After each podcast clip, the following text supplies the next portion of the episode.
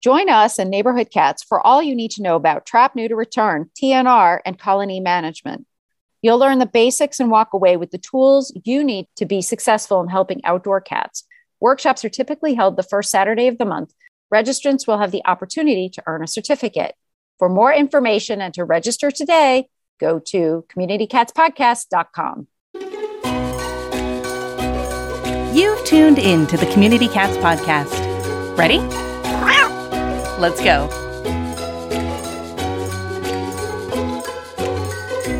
Welcome to the Community Cats Podcast. I am your host, Stacy LeBaron. I've been involved helping homeless cats for over 20 years with the Merrimack River Feline Rescue Society. The goal of this podcast is to expose you to amazing people who are improving the lives of cats. I hope these interviews will help you learn how you can turn your passion for cats into action. And today we're speaking with Dr. Mikel Delgado. Dr. Delgado is a certified applied animal behaviorist and certified cat behavior consultant who has been working with cats for over 20 years. She offers cat behavior consulting through her business, Feline Minds. She completed her PhD at the University of California, Berkeley, and was a postdoctoral researcher at the School of Veterinary Medicine at the University of California, Davis, where she researched the health and behavior of orphaned neonatal kittens and cats in multi cat households. Mikel is co author with Jackson Galaxy of the 2017 book Total Cat Mojo and is the author of the forthcoming book Play with Your Cat. Mikel lives in Sacramento, California with her boyfriend, Scott, who happens to be a cat loving CPA, and their three rescue cats, Coriander, Ruby, and Professor Scribbles. Welcome to the show, Mikel. Thanks so much, Stacy. So before we jump into finding out all about cat behavior and and everything else, how did you become passionate about cats? Yeah, I mean, I think I was born passionate about cats. I was definitely pretty obsessed with cats when I was a kid. My mom was allergic, so it took years of begging for her to finally let me get my first cat, Kittums, who eventually moved to California with me, you know, when I was an adult. But um, really, I was not thinking of cats as a career until pretty late in life, I guess you'd say, relatively speaking. I, I was working at a health food cooperative in human resources. I had, you know, a desk job. And Kittums passed away. Actually, this was in 2000. And a friend of mine was volunteering at the local shelter, which was the San Francisco SPCA. And he was like, You should really start volunteering at the shelter because he knew I was really missing Kittums, even though I still had another cat. But, you know, he was kind of my heart cat. And, and so, so I was like, Yeah, I'll volunteer at the shelter. And it was like the day I walked into the shelter, my life changed forever I think I'd put it off for a really long time because there's this idea that shelters are sad, depressing places. But really, like to me, it was this it was an amazing facility. First of all, if anyone's been to the San Francisco SPCA, it was definitely like a leader in the movement to stop using cages as exclusive housing for cats and build rooms that looked more like a home with furniture and they had a very extensive program in cat behavior, which was also, I didn't know at the time, but like pretty novel for shelters in 2000 to have an established cat behavior program. And what I knew was that there was a wing of cats that had special needs and you needed special training to visit them. And so I was immediately attracted to those cats. Um, so I was like, how do I, how do I work with those cats? So you had to get extra training. I basically started volunteering so much that when a job opened, they offered it to me and I became an employee at the San Francisco SPCA in the cat behavior program. And that was that was it. Um, I worked there for eight years. Um, left to go back to school and to start my consulting business, Feline Minds, with uh, my business partner, Delara Perry, and have been doing consultation in the home and during the pandemic remotely um, since then. So really um, had a lot of opportunity to get insight into the behavior of lots and lots of cats because in a shelter environment you'll see thousands and thousands of cats as you know and also a lot of insights into the cat human relationship and what people are doing in their homes with their cats what they don't understand about their cats what they need help with with their cats. So that's been really what i've tried to dedicate my life and work to. Hopefully we're through the hard patch with regards to covid a lot of people were home. They were home with their pets, they were home with their cats. They also saw lots of cats in their backyard that they didn't know exist. From your side as a behaviorist, was there anything different in sort of our COVID era versus pre COVID? Yeah i mean it's always hard to, to kind of parse out like what is um, we know cats have i think kind of increased their place in our hearts you know as in, in, the past decade or so right? There's been more social media attention lots of memes and videos online and that was happening pre-covid where we we just saw a boom in interest in cats and people wanting to have cats as pets maybe more men having cats pets we're like just seeing some of the demographic shift in pet ownership. But when covid hit i think most of us working in this field did see an increase in demand for services, so consultations for behavior problems, for exactly the reasons that you outlined. Like people were now at home all day with their cats. Maybe their cat was having some problems with that. You know, I think cats enjoy their people and love us, but they also are very set in their routines and having people home all the time suddenly or having kids home from school all the time. Huge change in routine. First of all, people are now working on the couch that maybe the cat wants to sit on all day normally. And so we're kind of invading their space. And also, like you mentioned, people were seeing things. Maybe their cat was interfering with their ability to get their work done because they were Zoom bombing.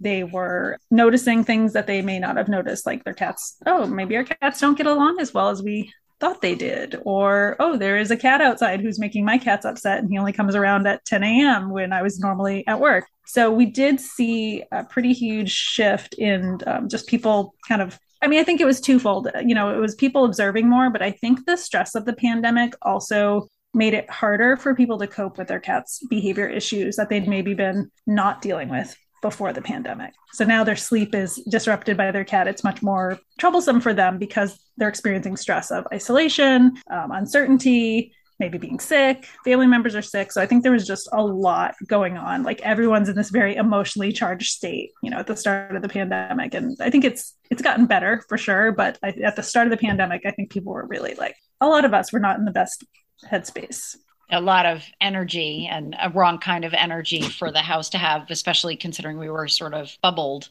yes. in, in, a space. And so we had to share energy and it, yeah. it may have been received in different ways. I mean, certainly uh, just an example, not from the past couple of years, but when my daughter was born, who's now 26 years old, my cats got pretty stressed out by that. And one of my cats pulled all the fur off of her stomach from the stress between that and of course at that point in time i had a lot of different cats coming in and out and i was fostering at that time too. So you know there's a variety of different issues going on. And so those kinds of things i would think maybe also became apparent you know where cats were pulling out their fur and that type of stuff and more stressful issues around the litter box and clawing on things. And you know i've put stuff down on the cat tree because i don't know where to put it down and then that cat tree is really where the cat's supposed to be yes. and then the cat pees on it because they're mad because the stuff is there i mean i can just take this story sure. and just wrap it around in in many different ways for folks that do have cats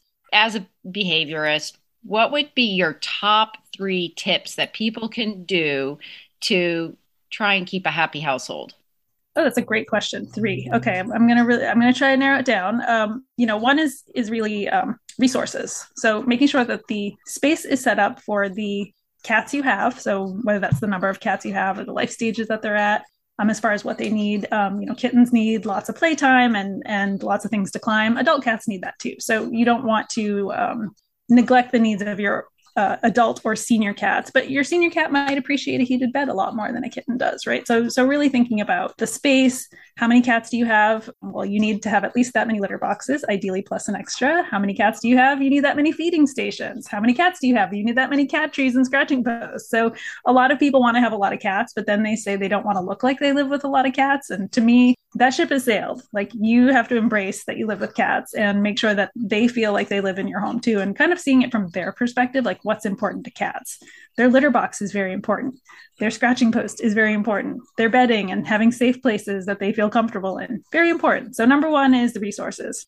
Um, number two is, I think, being respectful of how they like being handled and uh, making sure that we are um, letting them have some choice in our interaction. So we want to pet our cats a lot, um, and we want to pet them all over. And we know um, there's plenty of research showing that cats have you know, preferred areas that they like to be touched and areas they really don't like to be touched as a population. Now, of course, your own individual cat may be different, but most cats um, head neck up is a very safe place to pet them. Anything below the neck is iffy, and the base of the tail is actually there's been two studies that have shown that is cats' least uh, favorite place to be touched. Um, so when you're handling a cat, um, make sure you're watching their body language, make sure they're enjoying it. If your cat's constantly like walking away while you're petting them, they're trying to tell you you're doing something that I don't particularly like. And it can be hard. I mean, I see a lot of people, and I, I mean, I, am gonna admit, I do it occasionally myself, where I want to pet my cat, and then I'm like, oh yeah, she's she's done. Um, I have to stop. Like I would like to keep going, but my cat's made it clear that she does not want more petting. Um, so we have to just kind of respect that their wants and needs because you know this, there's also research showing that when you overhandle cats or when you're too forward with them, that's actually a turn off for them. Like there, there's a reason that cats are attracted to people who are allergic to cats, right? And that's because they're usually very hands off and let the cat approach them and kind of dictate the pace of the handling. And then my third top tip is about mental stimulation and enrichment, making sure that we are providing um, plenty of both mental challenges like food puzzles and um, solo toys to play with, but also other forms of exercise. So that would be interactive playtime, uh, maybe a catio, or if your cat's open to it, like harness walking or walks in a stroller so they get some safe outdoor time where they can enjoy the fresh air and the sun, but not be free roaming, which um, I don't recommend. Just there's lots of dangers in letting your cats roam freely, both to your cat and to um, other wildlife and um, maybe your neighbor's garden. So, um, so I do recommend people keep their cats indoors, but I do think that cats enjoy outdoor time. So if you can provide your cat with safe outdoor time, that's a great way to provide them with um, some mental stimulation. Um, but you know, something as simple as playing with your cat with a feather wand a couple times a day for five minutes is a huge benefit to them in their physical and mental health. So really trying to get them um, exercise, not just letting them sleep all day and be a couch potato. Um, so, uh, some folks, we've talked about this a bit on the show, that there's really a shortage of veterinarians yeah. going across the country at this point in time. Yep. Are you finding that um, some of the situations that folks might be dealing with, you know, they might have a hard time getting to the veterinarian? Oftentimes, a behaviorist will say, well, you need to get the cat checked out by a yes. vet first and make sure. And it's like, well, I can't get an appointment for six months, or I don't have a current veterinarian. Nobody's taking new clients. How yeah. are you handling that situation? Yeah, it really depends. There are cases that I will not take if I believe there's a medical component or a medical component has not been ruled out. And that is because, in some cases, giving someone behavior advice when there's a medical problem is going to be counterproductive. Um, because the cat is needs the medical issue addressed. Um, there are cases where it's like, well, I can give you some suggestions to manage the situation until you can see a vet, but I really want to see um, that there's there's movement forward on the vet visit, not just like trying to replace medical care because I'm not qualified to give um, medical advice. So I have I do have to be very careful. Um, I recognize that it is very hard for people to get their pets seen in a lot of places in the country. I've seen it locally and all over so my advice is if you're thinking about getting a cat is find your veterinarian before you adopt like make that appointment as soon as possible because you might not you're probably going to have the cat before you have a vet appointment you need to have a relationship with a veterinarian. It's it, once you have that relationship it's much easier to get an appointment on short notice. I can get my cats into the vet if something's going on. Um, my veterinarian's pretty flexible for established patients.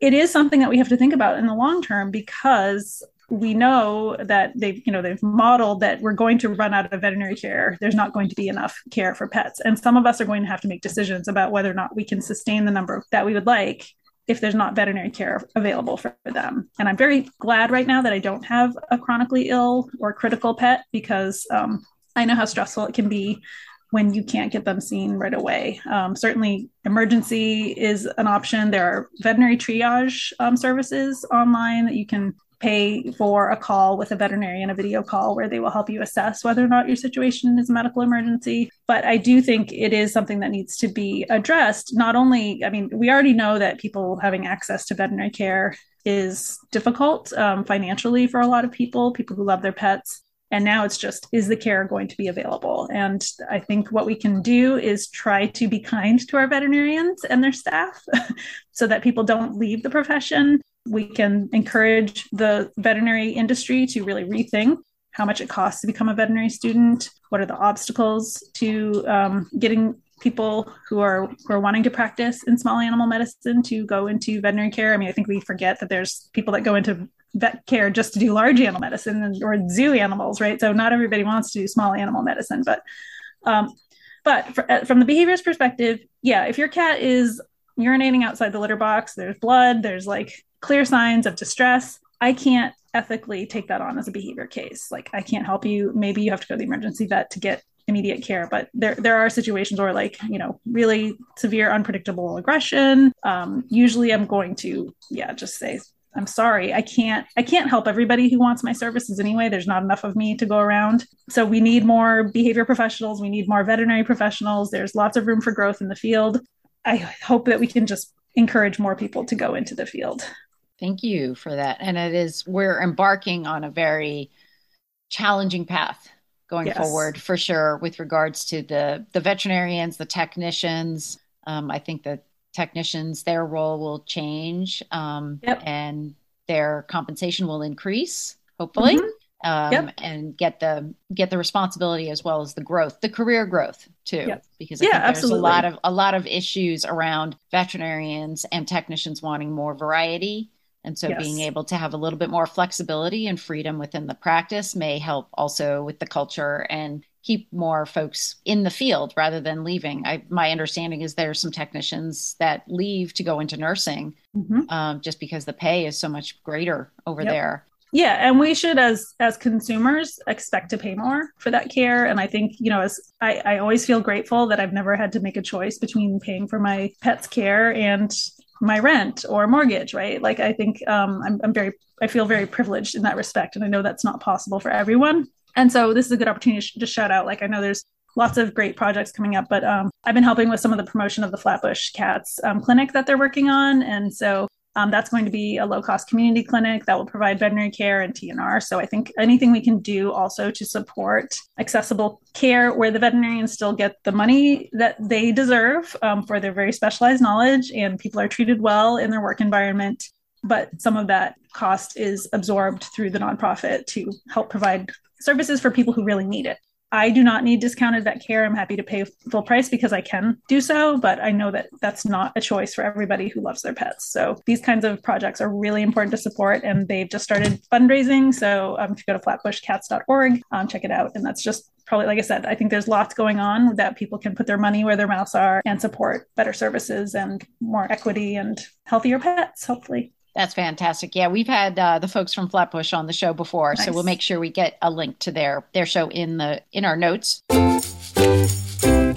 Team Doobert is at it again, and now they have an amazing companion case management module that once again revolutionizes how you rescue animals. Doobert partnered with Dallas Pets Alive and the Spay Neuter Network to build a powerful solution that allows you to manage cases of any kind, whether owner surrender calls or emails, community cat tracking and reporting. Doobert is the only system that integrates two way text messaging, automatic follow ups, and even a rehoming solution that every organization can use. No more trying to manage 10 different technologies when everything is all in one place and tightly integrated. From fostering to transport, fundraising to e commerce, supply and demand to case management, Doobert has everything you need to streamline your operations so you can focus on saving more animals.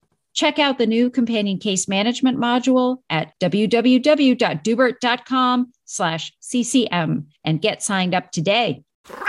Ever wanted to quickly connect, collaborate, or problem solve with others in the animal welfare field who are, you know, real people? Look no further than Maddie's Pet Forum. Maddie's Pet Forum brings people of animal welfare together with the common goal to keep more people and pets together.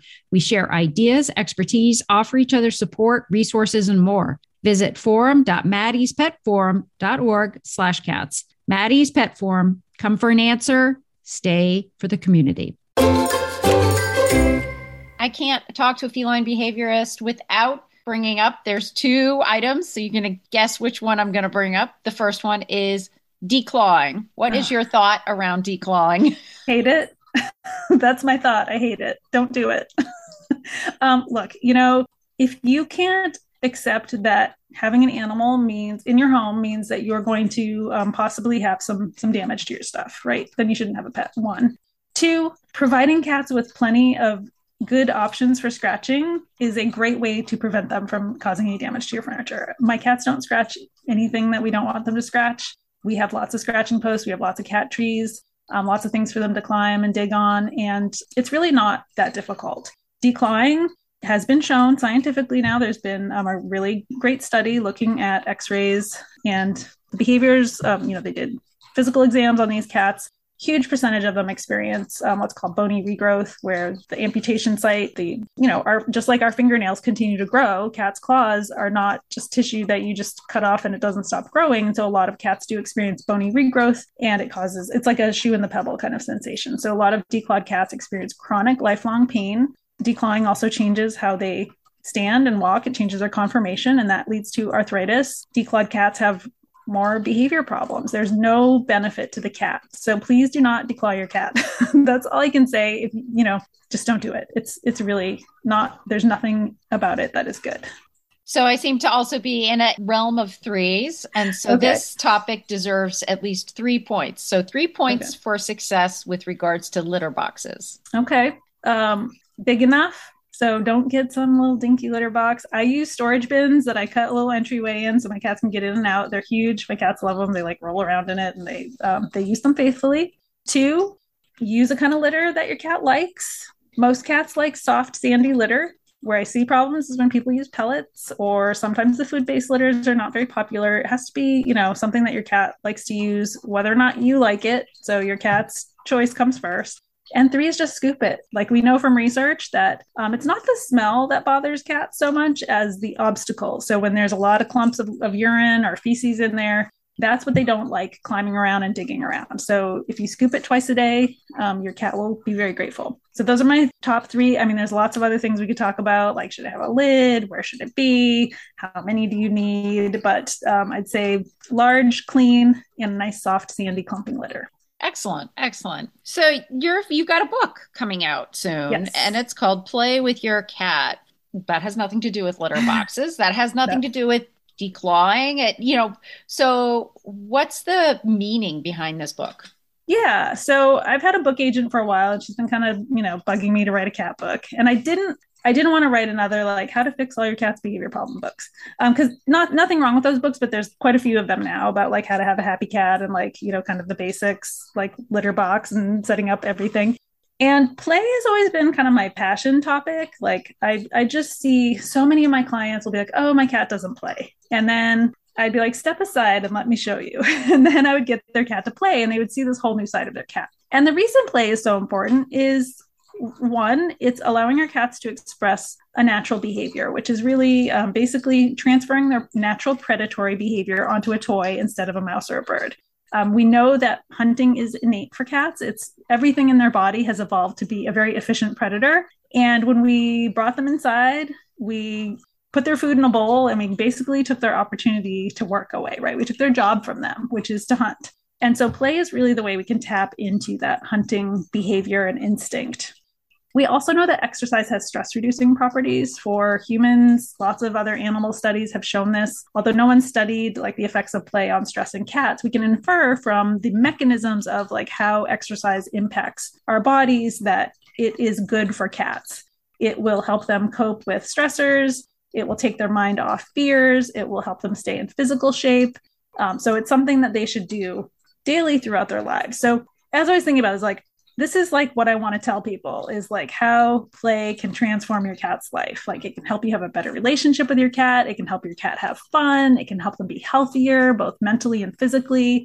And I wanted to also kind of explain the like why, like how cats evolved as hunters and like their bodies and what they what they do when they hunt, what kind of prey do they like, how do they kill their prey, and how we can mimic that through playtime. So it's going to be half kind of like a scientific review of the literature around play and hunting in cats and half like a how to so like tips on toys and techniques and when to play and how long do you need to play and what do you do if you have three cats or an old cat or a cat with disabilities. So i'm really going to try to um, address like all this stuff i've been carrying around in my head for years about playtime and just how important it is and how i think everyone should really try to play with their cat even if they think their cat doesn't play. And so i think a lot of it is really just opening yourself to some new techniques, maybe some new toys, and also changing your understanding of what play might look like for your cat. I think when people think of play, they think backflips and running around. And for some cats, it's very subtle. And if you think about how they hunt, it makes sense, right? They spend a lot of time stalking and watching and a little bit of time pouncing and running around. So for an adult cat, it might be a little more of the butt wiggling and the watching and less of the back flips. So I'm hoping by changing people's perspective on like what play looks like and giving them really concrete suggestions on how they can improve their play technique that more cats will get the play they deserve. So, a lot of our listeners are just individuals out there just trying to trap community cats, either in their backyard or in their community, cats and kittens. Mm-hmm. Um, and we all know that about 75% of our cats that we get are either from friends and family or from other sources outside of, of the shelter. So, you know, with that being said, many folks take in feral kittens or semi feral or, you know, abandoned cats that have gotten kind of skittish and I actually think there's a pretty big role using play to help with socializing because many of those skills are things that they have been using outdoors and it's a kind of comfort level. You know, yes. you don't get you, you get a bowl of food outside maybe, but there's other things going on. So, you know, if somebody did bring in a cat from the outside, you know, how would you recommend they use play to help with getting them socialized?